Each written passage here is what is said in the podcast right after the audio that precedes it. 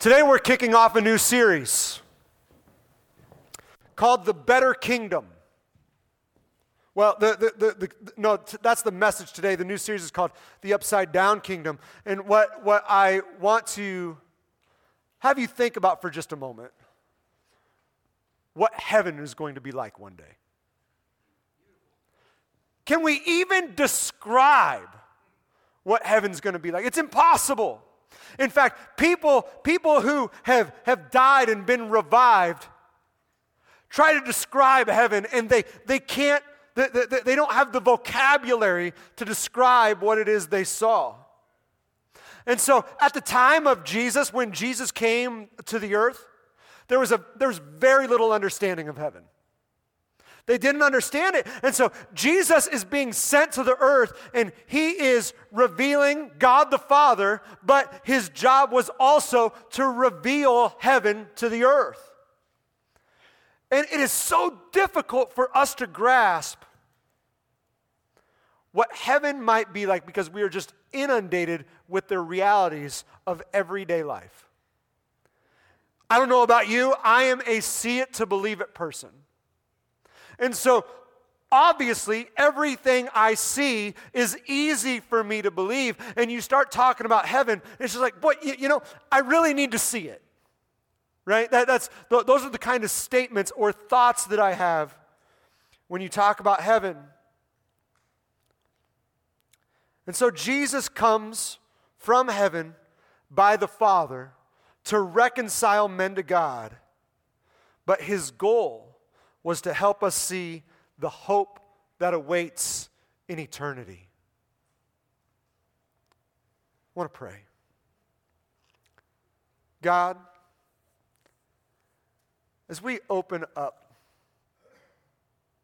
to the true realities of why we were created, Lord, with eternal purpose. God, I pray that each and every one of us, we can separate our flesh from our spirit God, we can, we can remove fleshly thoughts that we have when we, when we try to apply your word. And God, we will see things with spiritual eyes to understand you more. I thank you in Jesus' name. All God's people said, Amen, amen. Uh, I, I have some good news for you before I dive into the word. There, you know, there are updates going around uh, on around here all the time.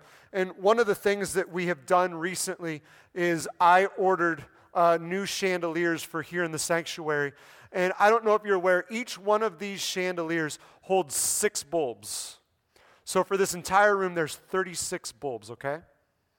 We ordered new chandeliers that are 24 bulbs per chandelier. It is going to be 144 light bulbs in this room. So I was, I was telling Brian, who, who is an electrician, I said, you know, we're going to need a dimmer on this because we're going to be blinding people here soon. And so we're going to we're going to do that. So they might be coming this week. Doesn't mean they're going to be installed this week, but I just want you guys to have things to look forward to because I value people who take notes, right? Not that I think I have anything great to say, but I know what the Spirit of God says, and I know that we can take what we've heard and we can try to apply it to our lives. And so I value note takers. I value people who bring a Bible and read it. Lord knows everyone has a smartphone. Do you know you have the ability to just get a Bible on your smartphone? It's free. It's free. I just encourage you to download the Bible app or bring your Bible, write in your Bible it's a great tool to have with you at all times, especially in church. Amen? Amen. If you would open to Luke chapter 6. This whole series that we're talking about, it, it's right here in Luke chapter 6. And Jesus is opening up the realities of heaven to the people that he is ministering to. And he starts off Luke chapter 6, verse 12. And we're going to read right now just verse 12 and 13, and we're going to skip to verse 17. It says, one day soon afterward, Jesus went up on a mountain to pray, and he prayed to God all night. At daybreak, he called together all of his disciples and chose 12 of them to be apostles. So, what we're learning here, and they go on to name the 12 apostles, that there are many who are his disciples. Jesus has many followers, but he is choosing just 12 as his inner circle. And so we're going to pick up verse 17. Listen to this instruction. When they came down from the mountain, the disciples stood with Jesus on a large, level area surrounded by many of his followers and by the crowds. There were people from all over Judea and from Jerusalem and from as far north as the seacoast of Tyre and Sidon. They had come to hear him and to be healed of their diseases. And those troubled by evil spirits were healed. Everyone tried to touch him because healing power went out from him. And he healed everyone. Who says amen to that? Then Jesus turned his disciples and said, God blesses you who are poor, for the kingdom of God is yours. God blesses you who are hungry now, for you will be satisfied. God blesses you who weep now, for in due time you will laugh. What blessings await you when people hate you and exclude you and mock you and curse you as evil because you follow the Son of Man. When that happens, be happy. Yes, leap for joy, for a great reward awaits you in heaven. And remember, their ancestors treated the ancient prophets that same way. What sorrow awaits you who are rich, for you have your only happiness now. What sorrow awaits you who are fat and prosperous now, for a time of awful hunger awaits you.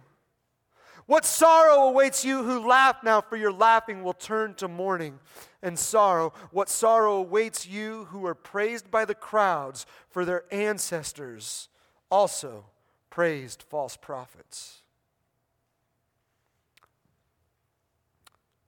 You might say, Pastor, that's a strange place to end. But I'm going to tell you what Jesus is doing is he is revealing to his people the kingdom of God. He is revealing people the kingdom of God. And so everything that he is stating seems like backwards thinking from what we know and understand here on the earth. But notice how Jesus starts all this off. Before he told, told those who will be blessed and those who will be in sorrow, he gave them evidence of the kingdom itself. Because I don't know about you, when Jesus heals, people follow. When Jesus heals, people start showing up because they want to see. So, us here at the church, when we believe that the Spirit of God can come down and the Spirit of God can do a work inside of us and that we can see the, the, the people healed of their diseases, when we can see people set free by demonic oppression and possession, we understand that we are serving a God who has enabled and empowered us to do those things. And it is not by our power, it's by His. And so we come into this place believing that when we gather together, God can do those things in greater measure. It's evidence of the kingdom of God. And when Jesus heals, you can't deny it. You can't deny it. It's obvious. And so Jesus comes down to the earth and he, he displays his power and the kingdom of God to mankind. And as a byproduct of that, healing takes place. And he healed people of their diseases. It said he cast out evil spirits by those tormented. It says that everyone who reached out to touch him was healed. Because of the healing power that went out from him. Church, I don't know if you're aware of this, but people are craving so much beyond what this world can offer that when, when they see a glimpse of the supernatural and when all of a sudden they're seeing it and they're saying, well, that doesn't seem tangible, but here it is right in front of my face, they say, I want more of that. And so they're reaching out for him saying, I need that. Think about it in man's terms before Jesus Christ and even those who don't know Jesus. Mankind is searching for things that are elusive. Who loves Indiana Jones? You ever watch some Indiana Jones? The third Indiana Jones. And there's this quest for the Holy Grail, right? And what if if they got a hold of that Holy Grail and they drank from the cup, what was supposed to happen? Long life, right? That, that, that idea of eternal life. And I can think how mankind, even in the products that you can buy nowadays, it's striving for this idea of having long life, but yet we still know that all people die, right? We know that. We accept that. Think about how doctors, they're frantically working to cure what seems like impossible diseases. Yet God, in His almighty power, can heal instantly. He can heal instantly. And now we know, we, we serve a God that we understand that nothing on this earth is perfect. And God can heal you of your disease, but one day you are still going to die, right? We know that one day you are still going to die, and we all do. But what God is doing, God is giving us, listen to this, God is giving us a glimpse of heaven. So that we can see the presence of God and His mighty power and get that glimpse of the kingdom. You guys catching that? So there's all these people, they're witnessing what Jesus can do. People are immediately following, uh, uh, falling in love with him, and because here you have someone who is fully man, Jesus is also fully God, and he is operating out of a pure heart with complete love for people. Now imagine before Christ, someone else had that power. They're just fully man, not fully God. And they can wield this power and they can heal at will, they can do whatever it is they want. And I argue that if any of us had that power, we would abuse it. Like, you know what? They're a good person. I think, I think I'll allow them to be healed. I don't like them. I don't care if they die. You know, those are the kind of thoughts that we have. We, we would abuse something like that. But here, we have God in the flesh displaying his power, and it gives us a glimpse of what pure peace looks like, what pure healing looks like, and what freedom will be like one day in heaven. That's what that is. It's God giving you a glimpse of the kingdom. Who wants a glimpse of the kingdom this morning?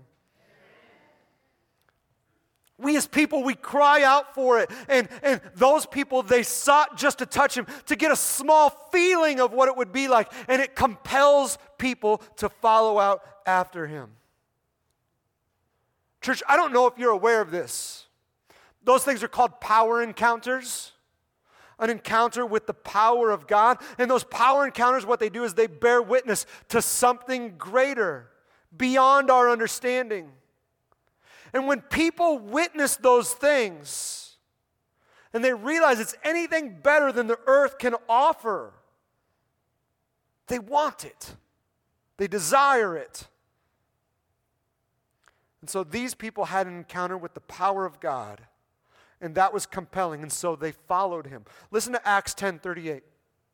Acts 10 38 says, And you know that God anointed Jesus of Nazareth with the Holy Spirit and with power. Then Jesus went around doing good and healing all who were oppressed by the devil, for God was with him. How often do you think what it would have been like to witness what Jesus was doing? Wouldn't you have loved to be there and see everything that he was doing? But here's the thing in John chapter 16, Jesus teaches us that it's actually better that he go and that we walk with his Holy Spirit. And he further instructs. Check this out. He further instructs in Mark chapter 16 that you will do greater things. You'll do greater things. He's commanded us to carry his cross, pick up that cross of suffering, pick up that mantle, and do the same thing. Who knows, you have been gifted with the same power through the Holy Spirit. Say amen. You have been gifted with the same power through the Holy Spirit. There better be more amens this time. Acts 1 8. But you will receive power when the Holy Spirit comes upon you. And you will be my witnesses. Everyone say witnesses. Telling people about me everywhere in Jerusalem, throughout Judea, in Samaria, and to the ends of the earth. But it's important for you, as you saw Jesus model it, that that power comes from God. It's not from us. And so, God, He entrusts you to reveal His kingdom to the world.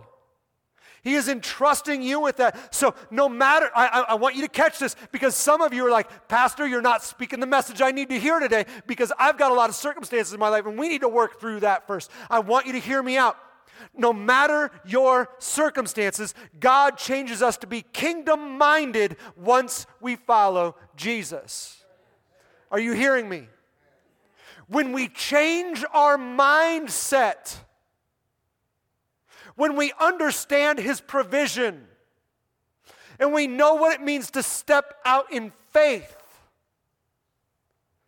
that's when we can be used. And when you embrace and adopt that mindset, that means that material goods, they don't mean as much anymore. They might just be a means of how you minister. And we as people, we should be more concerned about connecting people with a God who sent his son to die for them that they might be forgiven and that they might receive the gift of eternity in heaven. That should be our greater concern. But so many people are just worried about themselves and how they're going to be taken care of. But here's the thing that you need to embrace God revealed through us requires your action, it requires your faith, it requires your trust in His power. Because if you do, there are blessings that await. It's 2001. I'm 21 years old. And my wife and I are on an internship in Papua New Guinea. And we take this uh, ride. It's about a four hour ride. And it is over some of the sketchiest roads you've ever seen. We were there in the dry season, or they call it the not so wet season. There's the wet season and the not so wet season. And as we're going up these mountains, good catch, Aaron. Um, as we're going up these mountains, there are ruts this deep with mud. I'm not exaggerating, right, my wife? Okay. And so we're making sure we're not going into those ruts, that we're staying on, on top of the road as best as we can. And we come up to this bridge, and there, there are tons of villagers around this bridge that, are, that seems out in the middle of nowhere.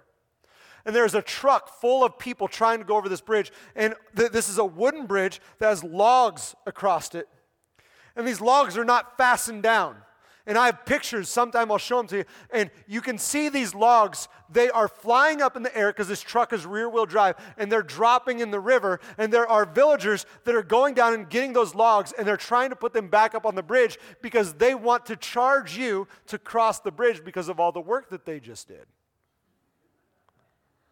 And I'm seeing this at 21 years old, and I look at the missionary, I'm like, I'm going to walk across you can drive the truck. I'll just be standing on the other side. And if anyone knows Mike Brandt, it was hilarious because he's like, no, no, no, we're not paying. I'm like, oh, really? He says, watch this. And as that truck was going across, we start going down to the river and we're carrying the logs up.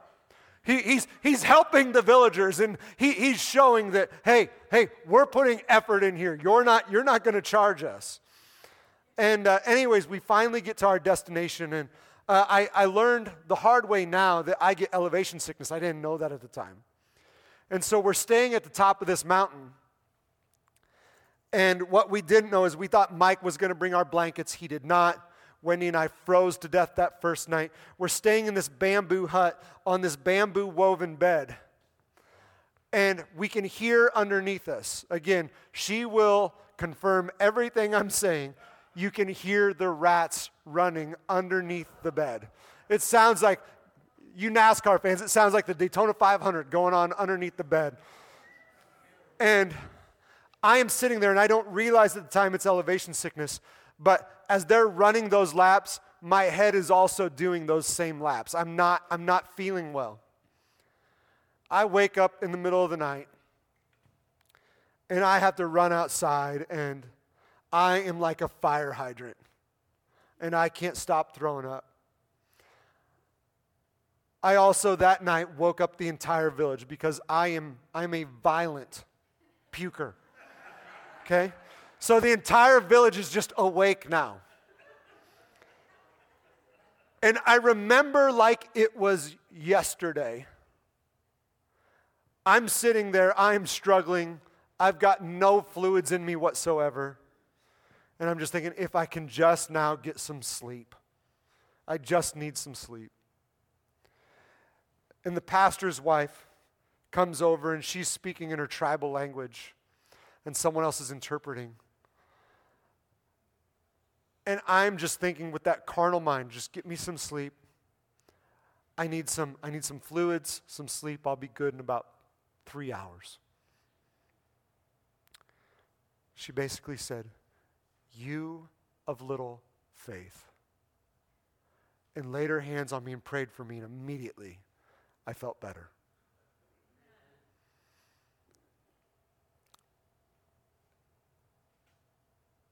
And that phrase, you of little faith, stung. It was like, I just came halfway around the world. I think my faith is pretty good.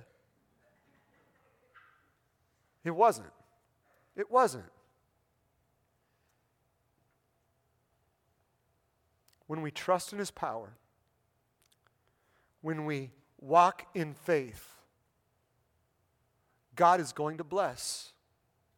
And he and Jesus goes on that he promises these blessings that await in the kingdom for those who endure. And I, I, want us to understand that as he gives these beatitudes, he is saying that when you do these things in faith, okay? I want you to apply that phrase in faith to all these things because these are promises for those who endure. Listen to this. The first one says he blesses the poor. What Jesus is saying is God looks down and sees those who have financially struggled and have had to live without or scrape to get by. And I, I am thankful that I serve a God who notices that. Amen? I serve a God who notices that, and that when we travail through life and our time on this earth, He makes up for it in eternity. But something else I noticed the poor are usually rich in spirit. And so material wealth often it, it, it, leaves people feeling empty, but those who go without and have to trust and rely on God are spiritually rich. Listen to James chapter 2 verse 5. It says, "Listen to me, dear brothers and sisters, hasn't God chosen the poor in this world to be rich in faith Aren't they the ones who will inherit the kingdom he promised to those who love him? The next promise that Jesus makes is that he blesses the hungry. I still remember in the early 90s the images coming out of Ethiopia and the starvation that was being faced there. Imagine just for a moment, we think we know hunger in this country, but we don't. We don't have a clue. Imagine scraping by just to get a morsel of food and being happy about it, being satisfied. Children dying because of starvation and malnutrition. And what we are learning here in Scripture is God will give them a feast in eternity. Jesus goes on to say, God blesses those who weep. Church, I want to tell you God is a witness to your torment and pain. He is not only acknowledging it, he is prepared to do something about it. Aren't you thankful for that? How many people acknowledge your torment and pain, but they don't do anything about it? God is preparing to do something about it. Many of you are thinking, God, you could go ahead and do that now. But let me tell you, God is focused on the end goal. He wants you to live in happiness and peace forever, not just for a short time. Lastly, Jesus said, God blesses those who are mocked. God sees those who are mocked, ridiculed, and tortured. He particularly noticed those who suffer for his name's sake. Listen to Romans 12, 17 through 19. It says, Never pay back evil with more evil. Do things in such a way that everyone can see you are honorable. Do all that you can to live in peace with everyone. Dear friends, never take revenge. Leave that to the righteous anger of God. For the scriptures say, I will take revenge, I will pay them back, says the Lord. God hears the cries of his people. He hears the cries of the persecuted and the martyred, and he says, I will repay. And so many of us want those answers right now, right now, right now. But God thinks differently. And he is showing that his kingdom is so much different than, than this earth that we're on right now. Jesus instructed this through the rich young ruler. You know, as Peter hears Jesus telling this rich man how difficult it is for the rich to enter the kingdom of God, Peter starts to wonder that if he has given up everything to be with Jesus, what am I going to get in heaven? Listen to Jesus' response in Matthew 19, 27 through 30. It says, Then Peter said to him, We've given up everything to follow you. What will we get? Jesus replied, I assure you that when the world is made new and the Son of Man sits upon his glorious throne, you who have been my followers will also sit on 12 thrones judging the 12 tribes of Israel. And everyone who has given up houses or brothers or sisters or father or mother or children or property for my sake will receive a hundred times as much in return and will inherit eternal life. But many who are the greatest now will be the least important then. And those who seem least important now will be the greatest then. Seems backwards, right? It, it, it, doesn't make sense with our human reasoning, but Jesus states almost the same thing in an illustration about the share of heaven with others who believe in the parable of the vineyard workers. I, I don't know if you've ever heard that, that parable before, but basically it's they're getting hired for a day, and there are people hired at the beginning of the day, people hired in the middle of the day, people hired near the end of the day, and they all get paid the same wage. And the workers that were hired at the beginning of the day are saying, well, that doesn't seem very fair. And Jesus is explaining how heaven works. And he said in Matthew 20, 16, he said, So those who are last now will be first then, and those who are first will be last. I want to apply this better for you. Those who seek to be first on this earth will find themselves being last in eternity. For all the blessings you and I can receive in this life, it's clear we are better off being blessed for eternity. Amen? Amen? There are so many people that are like, I want to live a blessed life now. And I argue if you're obedient to God, you will. But it's going to be a different kind of blessing than what you might imagine without living in faith.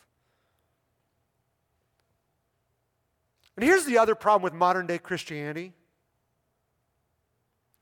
we shouldn't just be in this to seek rewards. Amen?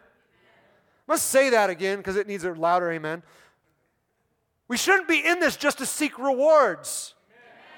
Like it is some sort of competition, but church, we will be rewarded in heaven based off this life. We will be rewarded. And right now, it's not about what you have and what you don't have that is going to determine eternity for you. It's about what you do with what God has given you. Matthew chapter 25, verses 33 through 40. It says, Then the king will say to those on his right, Come, you who are blessed by my Father.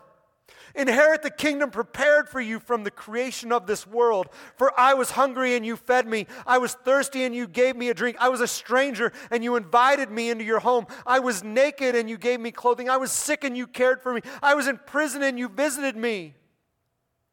Then these righteous ones will reply, Lord, when did we ever see you hungry and feed you, or thirsty and give you something to drink, or a stranger and show you hospitality, or naked and give you clothing? When did we ever see you sick or in prison and visit you?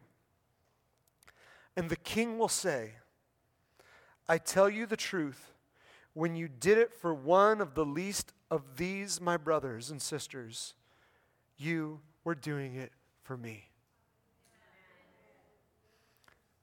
God is looking down, and, and, if you're struggling right now, I want you to hear this.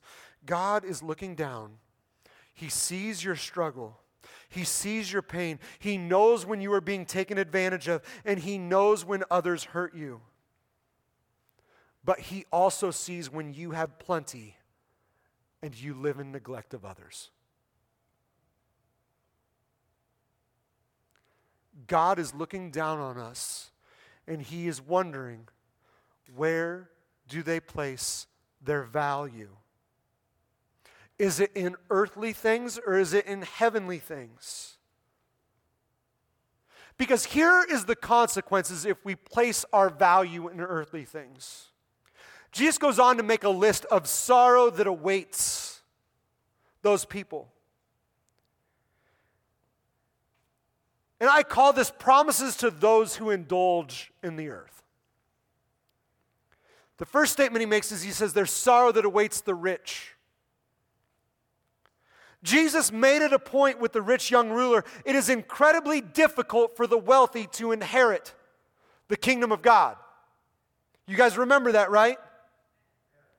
So think about it in these terms because it's really hard for us to understand and wrap our minds around. When every care and every desire we have is met by things obtained in this life, it's difficult to see a need or rely on faith in God. And so here's a good litmus test for you. It's exactly found in the command Jesus gave the rich young ruler in determining on whether or not you are living a rich, blessed life and you are threatened to inherit eternity because of your possessions. This is the litmus test. Jesus looked at the rich young ruler. He knew his heart. That was the issue.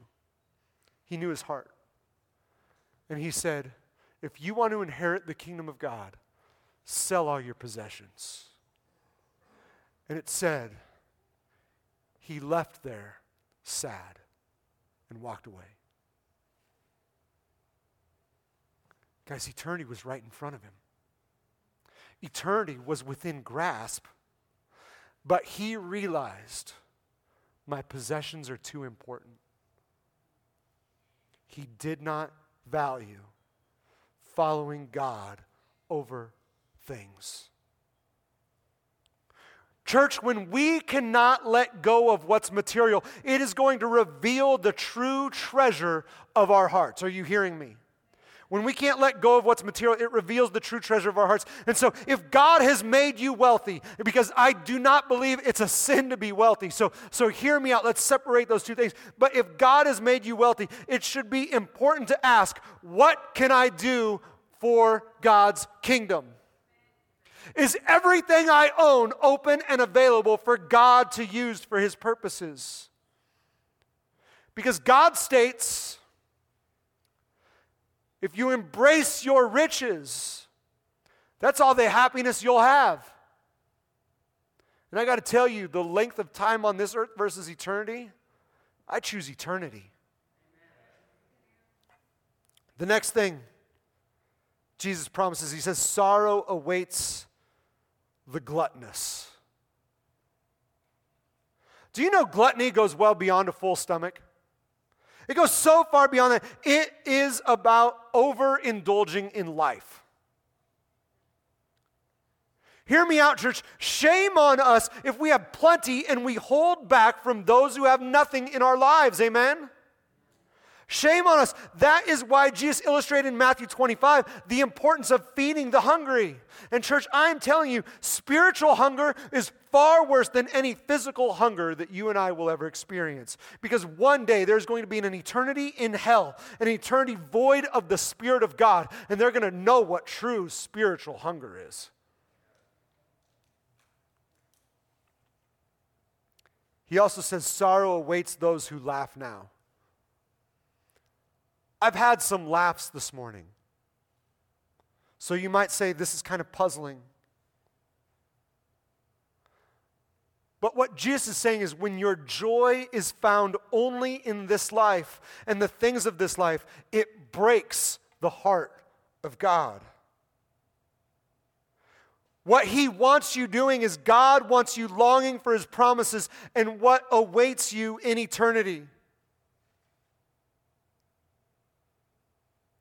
Then he says, Sorrow awaits those who are praised now.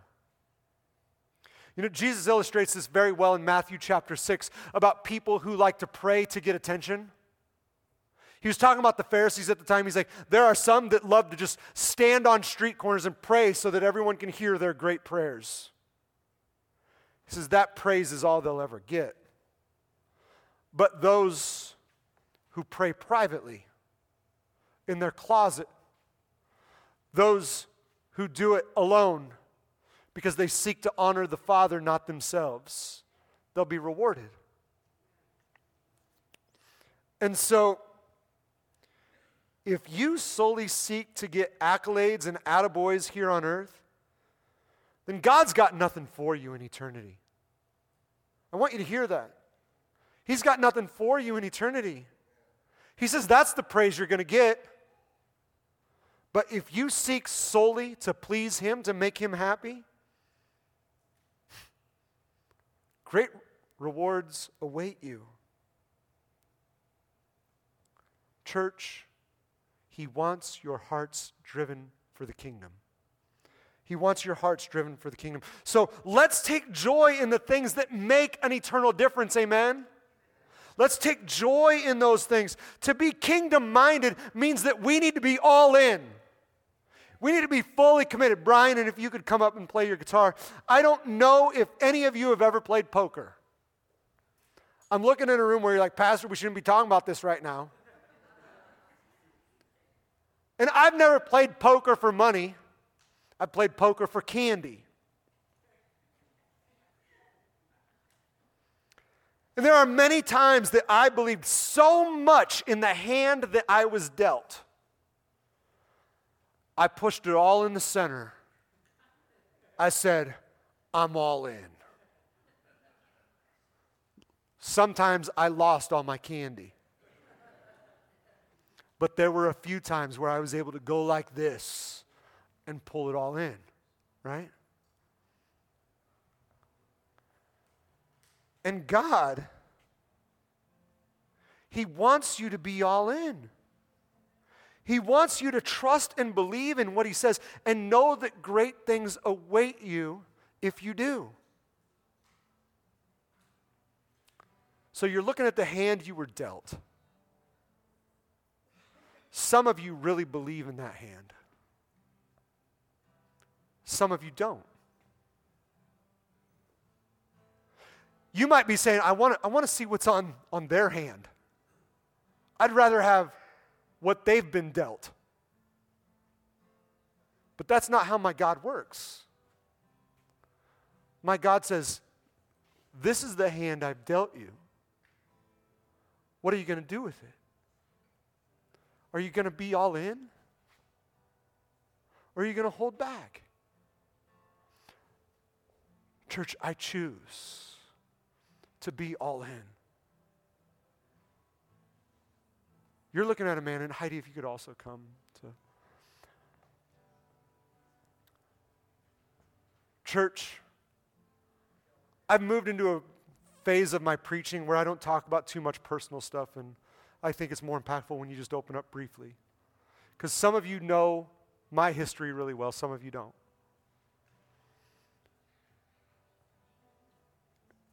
When my oldest son was born, I had many expectations on what God was going to do in my life and ministry. And I didn't know how much autism would wreck me. And so here I'm looking at my son, and he's nonverbal and he has tons of needs, and I, I don't understand how to take care of him. And I'm sitting there questioning everything God's done in my life, and, and I'm wondering what value that I can provide. I'm asking questions like, what value can my family provide? My, my, my son, there, there are hindrances in his life that I never expected. And I, I expected life to go differently. And for years, what we did was we hid ourselves in our home. And we were convinced we had nothing to offer, and all we were supposed to do was shelter our family. I hid my faith under a basket as Jesus would describe in Matthew chapter 5. I hid that light because I thought, God, the hand that you've dealt me is not fair. It's not fair. And I wasn't using it. I wasn't saying, Father, I'm all in. And now, what God has done in my life, and it's been a process, it's been quite a process over the last 20 some years. But what God has done in my life is He has said, Okay, I want you to trust me. I want you to trust that even if this world hurts you when you step out, I'm there for you. I'm leading and guiding you, and it's not going to hurt as bad as you think. I'm going to be walking with you. And you're going to see that when you choose to just use the hand that you've been dealt, I'm going to show you how I'm going to bless and use that hand to an even greater capacity than you could ever imagine. And then you're going to get to the point where you don't even consider the hand you've been dealt anymore. You just know that I am with you no matter what you go through and no matter what no matter what you're dealt, you're all in all the time. Church, that is what God is calling us to.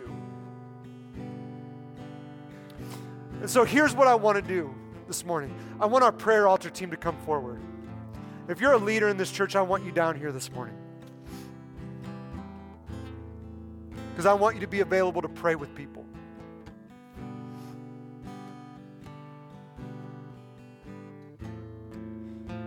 Some of you have been looking at the hand you've been dealt and you're saying that this is not fair. God wants to change your mindset today. God wants to change your thinking. And so I'm inviting you as you bow your heads, you just keep this personal between you and the Lord. I am inviting you the opportunity to claim Christ fully and His purpose fulfilled in your life and declare, I'm all in. And come up and seek to have your mindset changed. As Romans chapter 12, verses 1 and 2 tells us not to be conformed to this world, but be transformed by renewing of your mind. It's not that everything in your life needs to change, it's that your mind needs to change. That's what Jesus was doing when he showed them the kingdom.